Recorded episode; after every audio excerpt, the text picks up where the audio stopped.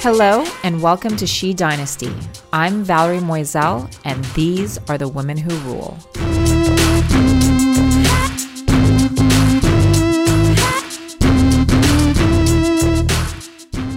Hello and welcome back to She Dynasty. Today we'll be talking to Nancy Daniels, the Chief Brand Officer of Discovery and Factual. Nancy currently oversees all the creative and brand strategy, development, production, multi platform communications, marketing, and the day to day operations for the Discovery Channel, Science Channel, and Animal Planet in the US. So, Nancy is going to be here in a few minutes, but before we talk to Nancy, I'm actually sitting with Sarah Sabin. Sarah is an intern that is brand new at the Woo. I think she's worked for two days. On her second day, I asked her if she wanted to be on the podcast just because she did such an incredible job. And she is very soon graduating. So if I don't grab her, I think somebody else will very, very quickly. Hi, Sarah. Hi. How are you? I'm good. Thank you for having me. Thank you for being here. I know that um, when I suggested you being on the podcast, you kind of looked at me like a deer in headlights and was like, Really? Is this your first podcast? yes, I was a little bit surprised but flattered. Awesome. Well, I think you're going to be great. Sarah actually helped write today's interview, which was really awesome. And she actually knows uh, Nancy. She's met her before. I actually met Nancy and was introduced by Sarah's father. And so there is kind of a little bit of a connection here. So it's actually really perfect that you're here today. Yeah, I'm really excited. She's awesome. So, what are you hoping to learn from Nancy today? You know, as someone who's looking to go into the same industry as her, I'm really excited to hear about her career path and how she got to where she is. And, you know, I really admire her hard work and determination. And she kind of does it all. So I'm really excited to hear from her. Awesome. Well, she'll be here really soon and we'll learn all about it.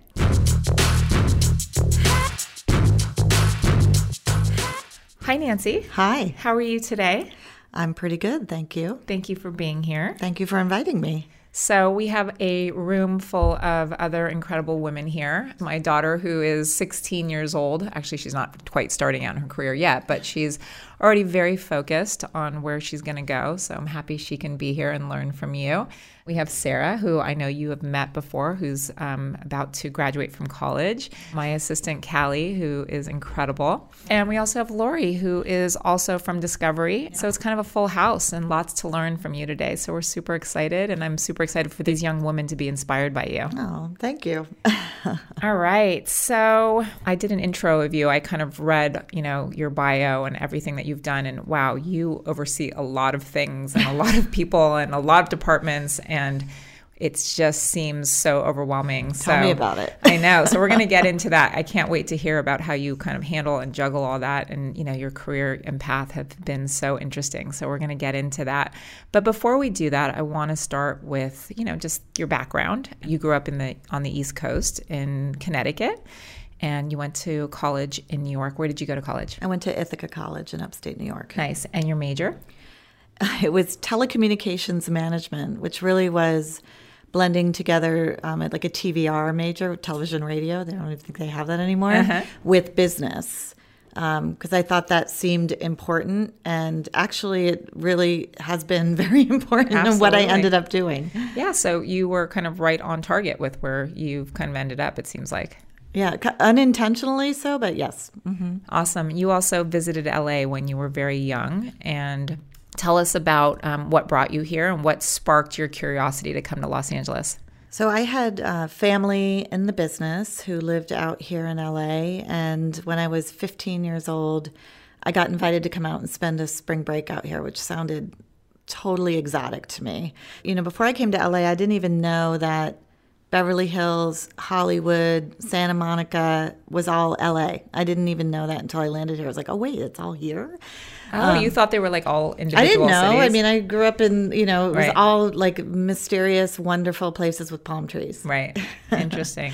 um, so I, I came out here to visit and hang out with them for the week. And uh, my uncle had been in the TV business for a long time and um, my cousins were both in different aspects of the TV business. So, you know, when you bring somebody out to LA when they're 15, you take them to go see a show taping or you take them behind right. the scenes. Such a Hollywood thing to do. I loved it. What'd you see? You uh, it was a late night talk show. Actually, you know what? I think it might have been Joan Rivers' late night talk show. Nice. I think we went behind the scenes on that. But more than anything, it just looked fun Right. And exciting. And I never was interested in being in front of the camera. I wanted to know how it all worked. Right.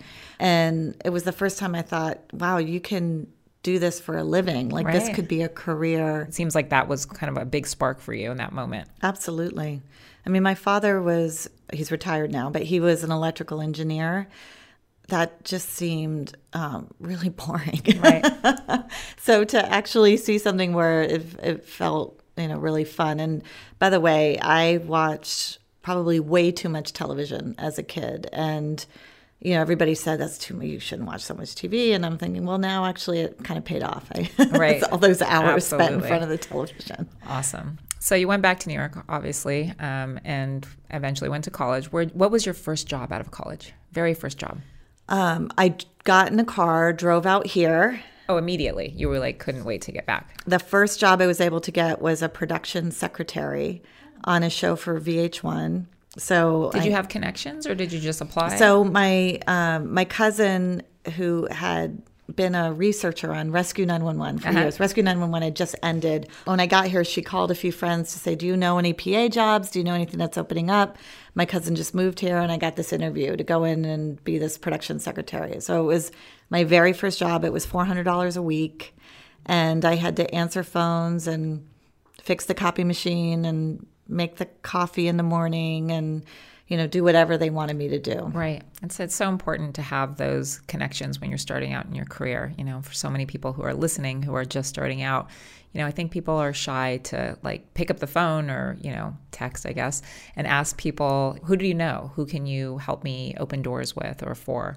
And so I think i that's a really good think lesson. it's important to remember not being on the other side of it you're always looking for those young people right you need to those people to come in and do those jobs and find their spark and you need them as much as they need you 100%. and when you really get a important. recommendation from somebody you trust, Yes. it's so meaningful. And when I get somebody like kind of young and new in my office that's smart and works really hard, it really excites me because I think, wow, you're going to go places. Awesome. So you came to LA and you got your first job. Um, you also did some freelance production. Is that correct? Well, that was a freelance job Oh, that was the a beginning. job. So every job I did was just for the length of the show. So it could have been three weeks, three months. I think the longest job I had might have been like nine months. And you would just go from show to show to show. I actually think that was such a gift to be able to do that because you got to kind of move up and Yeah. change every time. yeah, it was never the same thing twice. You had to evolve and grow. and you could move quickly. Yeah, Uh, also, you never felt stuck somewhere. Right. You kind of had to move on. It didn't feel like, oh my God, I'm losing my job. It's like everybody's losing their job. Everybody's looking Right. for a job. Was there stress in between those gigs to get the next thing, or you just kind of had faith because you were good that I got lucky and always was able to find something. There was one time, though, and it was right around 9 11 um, when everything went kind of quiet. yeah, and nobody really knew what the shows were going to be picked up, what the world would Right. mean. Um, and there was a few months there where I was I was wondering like what was going to be next. I was doing little gigs here and there, but there was nothing really big on the horizon. understood. 9/11 definitely put a damper on things. It was the year I got married. I got married a couple months later. I almost canceled my wedding because of it, but yeah, understood. All right, so we're going to move into some of your snags, or one of your snags. So you had um, what you called an unconventional childhood. You were fo- forced to grow up faster than the average 10 year old. Tell us a little bit about your childhood and why you said that. Well, I was um, the youngest of three girls. Okay. And when I was 10, my parents got divorced and my mom left.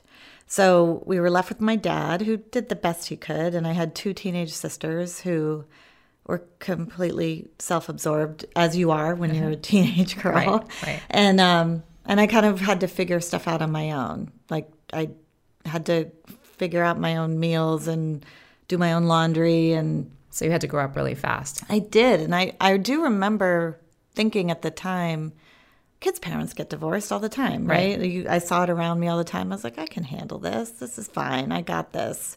But then when I got older and you have kids of your own, and you look at that and you think, wow, that was kind of crazy. Totally. I had the same experience. My my parents divorced and I thought, wow, I got this. Yeah. And I was, I think, 16 when they divorced, but it hit me like in my 20s. Like it was like this weird, like slap in the face that came later that was like, wow, what I went through was kind of crazy. Mm-hmm. So do you feel like that having to assume the role of your own kind of caretaker as you were a child maybe kind of set the stage for your future of kind of being a leader, being a boss, stepping up and just arising to any challenge? I would like to think so. Uh, the moment of kind of realizing your own destiny is in your own hands and you've got to make it happen uh, definitely has been a driving force for me awesome. wherever I've gone. Awesome. You also mentioned another snag is that there was a moment where you were actually demoted at a job. I want to hear about that. I had actually had a, a bigger purview in my job. What job was it? There were a couple of different ones, but I'll say this one was actually when I was at Discovery and I was overseeing um, all of production and development. And they ended up kind of having my role and kind of splitting my job and giving half of it to somebody else. That's hard. It was really hard. And I remember I remember calling my husband and telling him about it and he goes, "Well, it sounds like you can do less work and you're getting the same amount of money. Like what are you are you why are you upset?" And I was like, I know, I know why you're upset because you're just not the kind of person that cares about doing less work. No, I, I yeah, I was. It it was hard. You know, yeah. it was a bruise to the ego, and I think what I really tried to do when I could, you know, shake off the bruising was, okay, just do the just do the job. Yeah, do the job that you've been given. Do the job in front of you.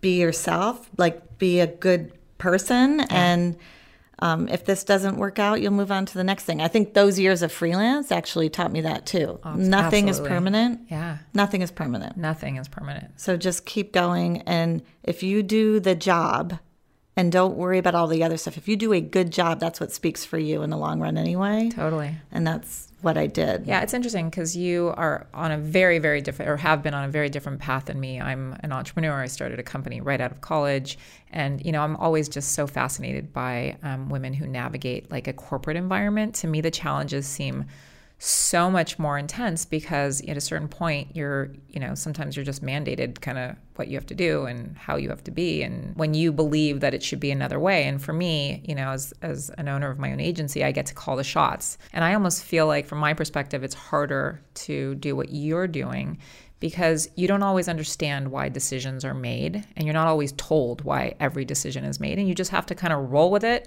if something happens um, get up roll up your sleeves and just make it happen again it's funny. I feel the opposite in that what you do as an entrepreneur, I think, is super risky. it's funny. It's very risky, yeah. and it, I, I mean, it's almost like I don't think I could do that.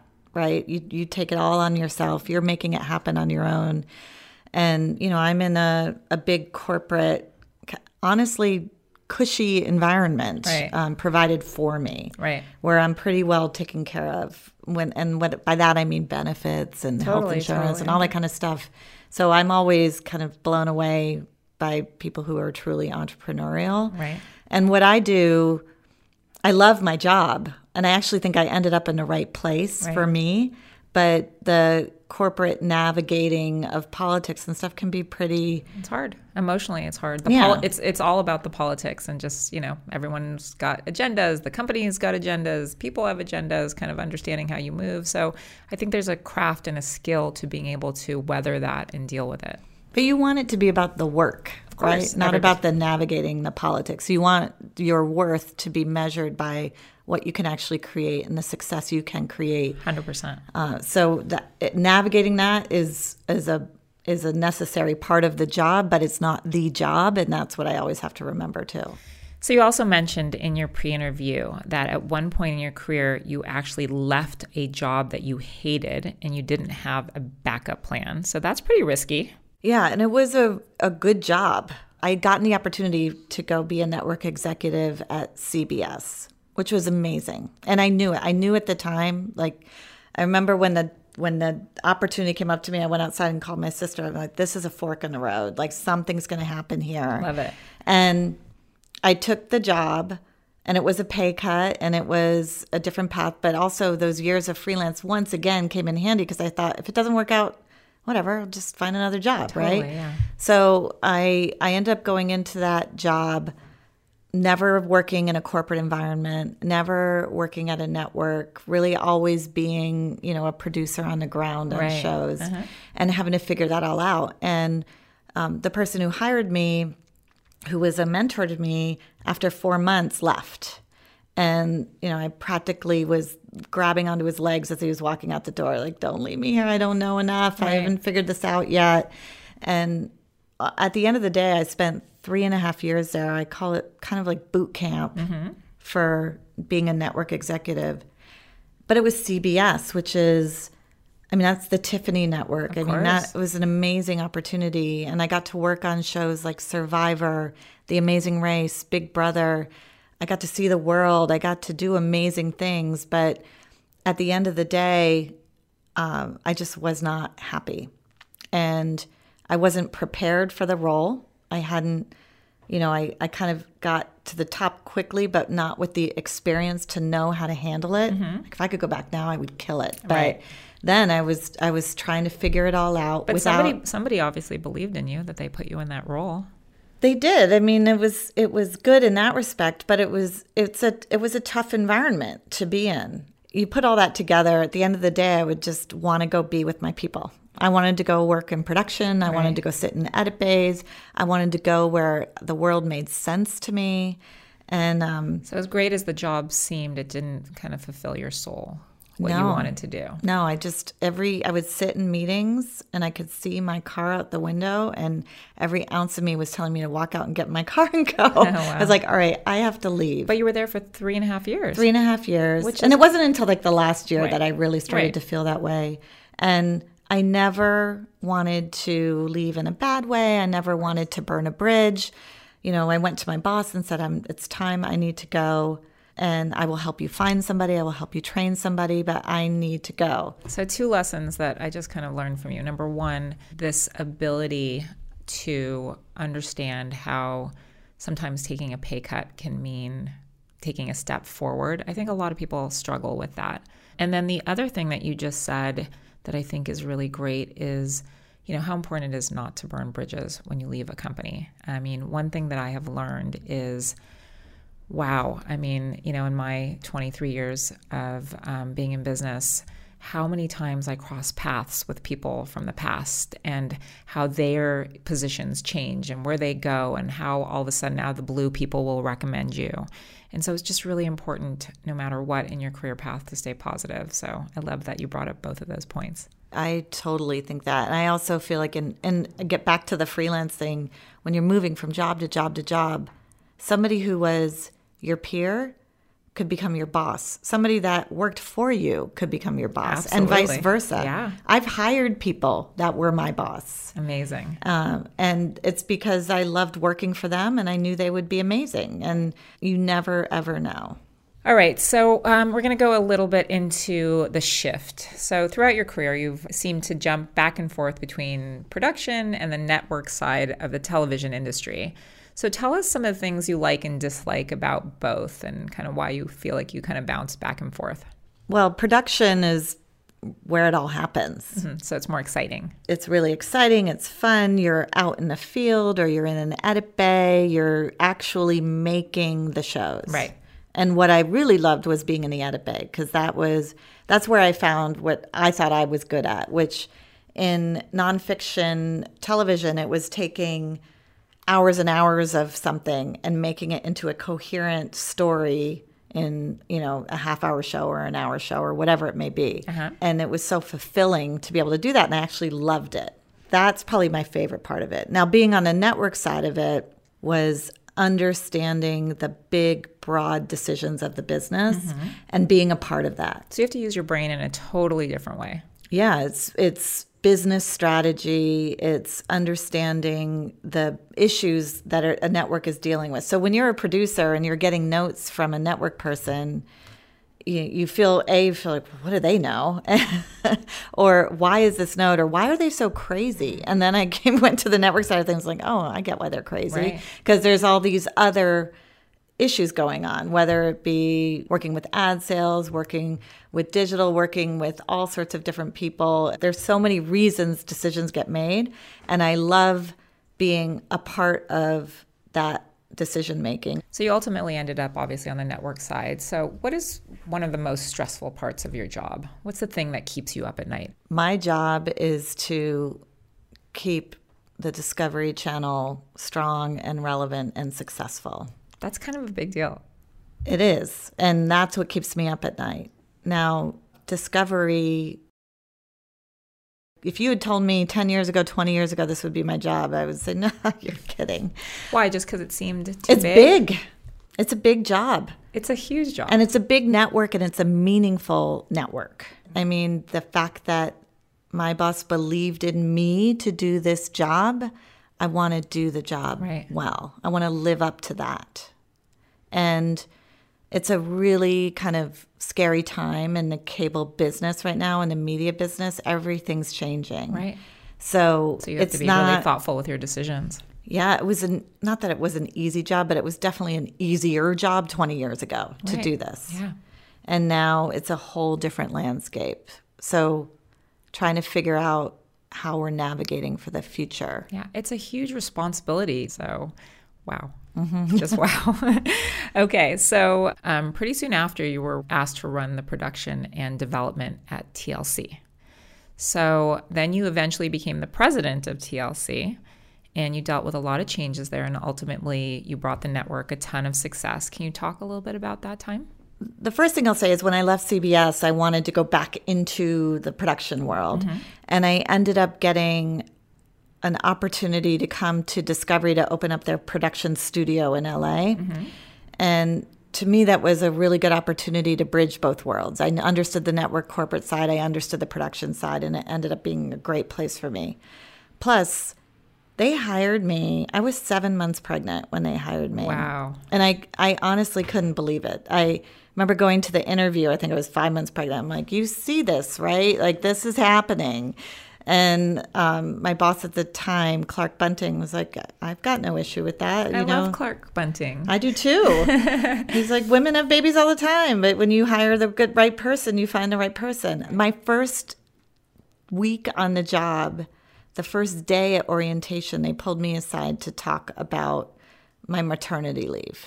I mean, I thought I had died and gone to heaven. I just couldn't like even it. believe it. Yeah. So I felt like I landed at this company that I really liked, and I was working in this production unit. It was a really good experience. When I had my first son, I was freelance, so it was uh, all on my own, and I had to go and apply to for for state unemployment and all that kind of stuff. So to be somewhere where they actually took care of you was a revelation to me as well. It was different. I felt the different culture. Also, working at a company where the core of their business is nonfiction reality television. It wasn't a side hustle for the company. Like being a part of that was what made me make that jump.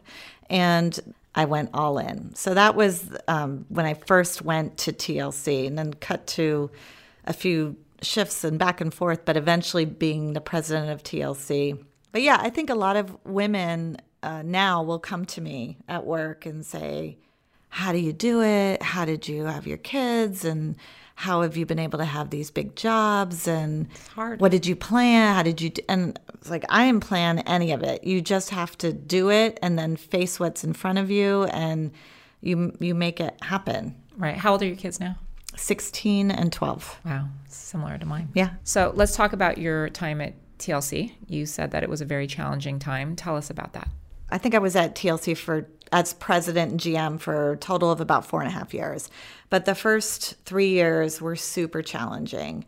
Uh, it was hard, and but I but I think it's one of those things. What it just makes you stronger, Right. moving forward. And then with that same team, we uh, were able to get other hits moving. We were able to get other shows going. So you turned it around. And then we really turned it around. And to be able to do that with the the team where you were at your lowest low together, and now, I mean, TLC is killing it. They Right. are uh, like number one for women across all sorts of demos. 90 Day Fiance is an out of the box hit. Dr. Pimple Popper, all these things that we launched when we were there, and I absolutely love.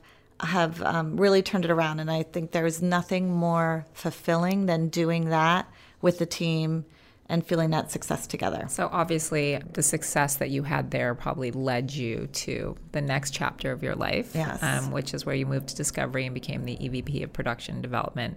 Actually, I, I was at TLC Production and Development, then I was Discovery Production Development, then they gave me TLC President, and then I went back to Discovery as running Discovery and Science and now Animal Planet as like the head of all those networks. Got it. Okay. I've kind of I've been able to jump back and forth within the company across these major brands. So female fun programming, kind of more important, you know, natural history programming or kind of the super visceral male programming of Gold Rush or Deadliest Catch. I've I've been able to have my hand in all of those, which has been exciting and fulfilling. Right. So obviously, it was a huge shift to go from running TLC to get being given a broader portfolio, and it was starting to have all this success. So they obviously specifically plucked you out to start doing great things in a bigger capacity. Tell us about that shift and that change and that shift of responsibility to leave when something is you know so successful. It's definitely bittersweet to have such success with TLC. I love that brand so much. I still do. And to be said, you've done such a great job. We're going to take that away from you and give you something bigger and better. And, and um, it's the flagship brand for the network, it's the name on the building. It's really important, which I get, but I was it was a hard day for me I can to do that. But were you excited at the same time? I well, mean, the fact that people obviously believe in you so much. To get acknowledged for that, yes, absolutely. All right. So now you are currently the chief brand officer at, at Discovery. And um, a lot of people who I talk to at my office were like, what does that mean? What does it mean to be the chief brand officer? Can you describe it? My husband was just asking me that the other day. He's like, you need a different title. I'm like, oh, we negotiated that title. We're leaving it as is. I love the title. I just it means something different in different industries. It does. So I, I, that's why I want people who are listening that might be interested in your field to understand it. So when we when we brought in Scripps, they split kind of the I said male and female split of networks in a way but really there's an what they call those are lifestyle type channels which are the more female focused channels and then the more factual type channels which are the more male. It's kind of an antiquated term uh, that came probably out of the uk production community a long time ago. However it was a promotion from being a president and gm and being in charge of an overall portfolio. And so to give us parity, me and Kathleen Finch, who's the head of all the lifestyle. So she was the chief lifestyle brand officer. I'm the chief factual brand officer. Okay. Is how we looked at it. Understood. So TLC is obviously a very female focused brand. And then um, all of a sudden you were given all these more male focused brands. Um, do you ever feel like there was anyone in the industry that ever felt like, how could a woman run all of these male focused brands? Has that ever been an issue or something that you've um, had to overcome? I've never felt that. I'll be honest with you, I feel I've had a lot of opportunity at Discovery. Up until working directly for David Zaslav, I had female bosses and mentors who were running all of these brands. And to me, it's story. Yeah. Who can tell great stories? Who can work with the best producers to bring uh-huh. in those stories. Uh-huh. That's the skill involved with it. Totally. I think I'm so happy to hear that, first of all.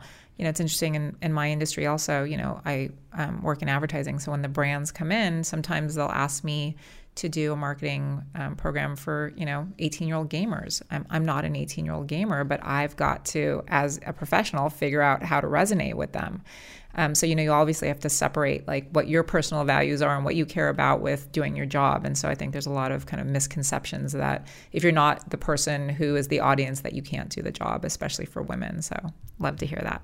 So, obviously, scripted programming is getting a lot of attention these days and kind of taking over the headlines. So, how are you working to keep unscripted television, you know, still very relevant and engaging for audiences? I think there's always room for unscripted television, unscripted entertainment. It's been around for a long time and gone through many different iterations. So there's always room for it. And I know just as a consumer, there's so much content out there and really good content, and most of it's scripted. Mm-hmm. Now, Discovery had a moment, and I'm talking Discovery as kind of a company of trying to do some get into the scripted world a bit with some success. They were good shows, but it's a it's a different world. It is. And at the end of the day, we all looked at each other and said, let's actually focus on what we do best, mm-hmm. which is nonfiction and reality programming, and do it really well. Are there a lot of conversations about, I mean, I'm sure there are, but are there a lot of conversations about, you know, companies like Netflix, you know, stealing your, your customers and your viewers? And how do you guys deal with that?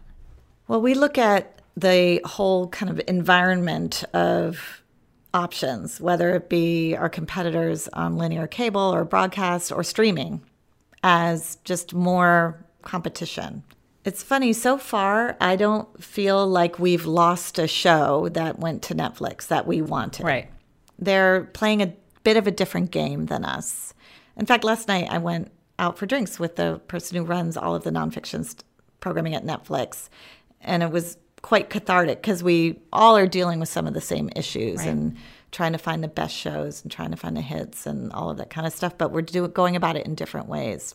What I think, though, is just how people are consuming content. And Discovery has some amazing content. We just have to make sure we're serving it up to people the way they want to watch it now, which is when they want, how they want, with ads or without ads. Right. You know. So there's been there's a lot of talk and change happening. Yes. In that, in that capacity. And that's super exciting to me. It is to figure that out. Mm-hmm. How are we figuring out the future? Because when I look at Discovery, that one of the other things that keeps me up at night about Discovery is for people of a certain age, it's super meaningful. But there's a whole generation that don't get cable, maybe never got cable. They don't even know what Discovery is because we weren't figuring out how to serve them in their worlds and that's been a huge priority for me yeah. is figuring out even just like what is our digital strategy what is our youtube strategy how are we if we are making ourselves relevant to college age high school age kids on the way that they are consuming content is just insurance for the future. So there's a lot of effort being put yes. towards that. Yes. Interesting. I was that was actually going to be my next question because just because I'm always so shocked. Even you know at my office, so many of my um, employees are millennials or younger, and none of them have cable, and you know they just don't. So you know it must be a very scary time for um, you know for network television. So understood and happy to hear that you guys are, you know, addressing it. And as you mentioned, this is an industry that is rapidly changing faster than it ever has. To your point earlier, you said in 20 years, it's never been, you know, 20 years ago, the job was way, way easier. So not only do you have to figure out, you know, how to make great programming and um, work that resonates, but you got to get figure out how to get people to come and see it, which is almost like double the challenge. Breaking through the clutter think about when you sit down how many options you have. I don't, I don't know about you, but my kids don't even turn on the TV really. They watch everything on their phone. Everything. And I feel like now the way I want to punish them is like turn off that phone and go watch TV. Do you remember when we were kids? Like we had to turn off the TV, but now it's like a whole different ball game. My 16 year old is obsessed with his video games. Yeah. And I keep thinking, you need to turn, like, what are you going to do with your life? And then I remember, well, I watched hours and hours of TV and it worked out for me. So maybe it'll end up developing the next big video game. There you I go. don't know. That's a good way to look at it. so I understand that part of what you've been successful with also is um, kind of reinventing the documentary. And you've kind of put a new spin on them. Can you talk a bit about that? Well, I think what you're referring to is we actually at Discovery did a series this year, big nature documentary series, which frankly over the years Discovery's been known for. Right. We really wanted to bring it back in a in a way that felt like you were evolving the genre. And we ended up working with Simon Fuller, who is a very unlikely person to do a nature documentary. I mean, he's known for doing American Idol or managing the Spice Girls or Which is why it became interesting. Yeah. And they ended up creating a, a series called Serengeti. We aired it over the summer that really felt like it evolved the natural history genre. If you just keep doing the same thing over and over again, you'll you might get results, but they will be diminishing results each time. Perfect. You have to surprise the audience. Love that. All right, so we're going to move on to the success part of your journey, and I know that success is, you know, never an ending point. It's kind of part of the process, and I, I, most women who I interview say that they're not there yet. They have so much more to do, which I have a feeling you're going to say the same thing. tell us really quickly what does success ultimately mean to you?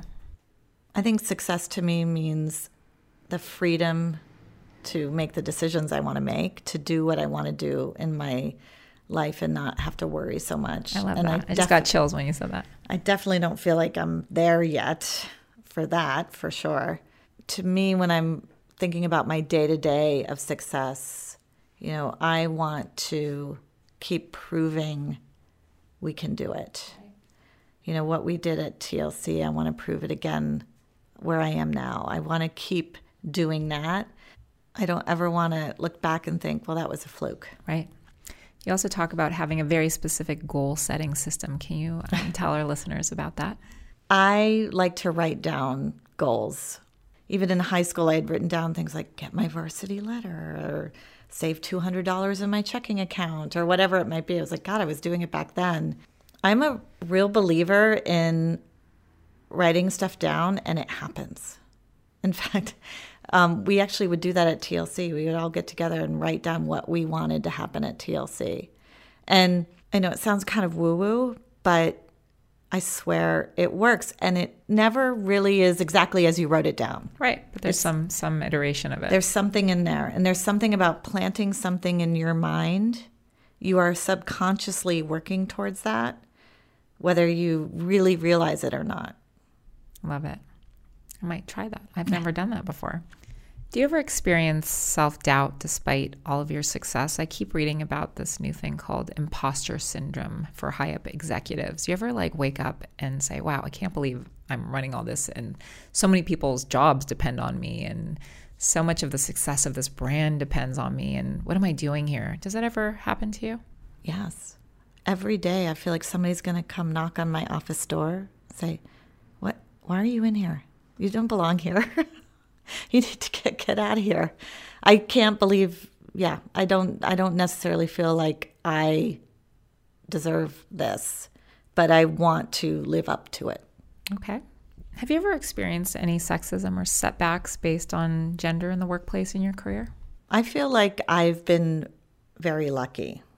I mean, when I have been hearing all of the stories from the Me Too movement and Time's Up. And mm-hmm. I feel I've been very lucky along the way to not experience that.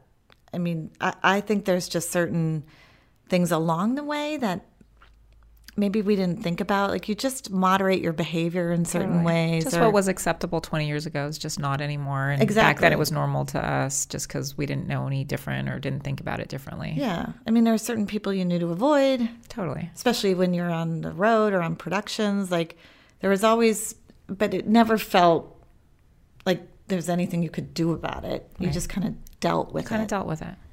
And, um, I feel the same way. Yeah. But I feel like since I've been at this company, I feel like I've had the ability to fly. Okay. You've mentioned that you're very passionate about mentoring people. So, how should young professionals, in your mind, go about finding a mentor? I think it has to happen naturally. You have to find the people around you that you can look up to, and there can be some sort of natural mentorship happen. You can't force it, really. And that, because that's how it's happened for me. I've found people along the way and it has actually walk over to somebody and say, "Will you be my mentor?" No, I've never done that. that. So it's not a thing. People ask me that often. If it's like a formal question, like you're asking somebody on a date, you just kind of assume that person is and just kind of follow them and listen to them. Is is that right? Well, I've just found people along the way that I've looked up to, or if I've admired, or I feel like I can learn from them. Right. And you take those moments when they come and I feel like from different people I've worked for, I've learned different things, which has been really helpful. There's different ways to be a leader and be successful. I remember even my first job, my um, one of my first mentors saying to me, "You will learn something from every job. You'll learn probably more from a bad boss than you will a good Absolutely. boss." I believe that and you'll learn who you want to be moving forward. And that's what I've tried to do. Bad jobs are important in your journey, really important because you painful. You figure out yes. what not to do, who not to be, right? So I feel like everyone listening, if if you're in a job that sucks right now, it's okay. Learn from it and figure out what's next for you, right? What doesn't kill you makes you stronger. Absolutely. Is there any one kind of female role model that has made such an impact in your life? Eileen O'Neill, who was the head of TLC and really saw something in me and pulled me along with her at Discovery and TLC, was always a mentor to me. And she'll always be important to me. Love that. Okay, so we are going to now move on to our rapid fire questions, Okay. um, which Sarah is going to help us out with. All right, Sarah, you ready? Okay, what is your leadership style? My leadership style would be, I would hope to say, inclusive. Awesome. Um, what have been some of your favorite shows to watch on TLC and Discovery? I love 90 Day Fiance. On Discovery, I love Deadliest Catch. We're in like season 15, and it is still such a good show. Um, other than your channels, what are you watching these days? I just finished The Crown, which I loved. I'm in the middle of the second season of Mrs. Maisel. I love that show. Do you have any personal motto or mantra? I don't know, maybe uh, be smart and work hard. That's fair.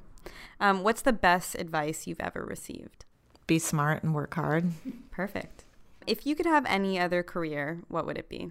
I think my dream would be if I could be a writer, like a novelist. I think that would be, I, that was originally when I was a young kid what I thought I wanted to do. My last question Do you have any actionable advice for those listening? One thing I say a lot when, especially when I'm talking to young people who are just starting a job, is make yourself indispensable wherever you are, whatever job you've been given. If you can't go in that day, make sure they know you're not there. Like that you should be indispensable and find where people need help, find what needs to be done. I got that advice early on and I felt like that's what always got me the next job was that they knew I, I could would rely on you. yeah, absolutely. All right. Well, Sarah and Nancy, thank you both for being here today. Nancy, so inspirational. Your career is incredible. I know so many people listening today will be inspired, and thank you for taking the time to do this because I know how busy you are. And I think that this is a wrap. Thank you. Well, it was an honor to be asked. Thank you. And thank you, Sarah.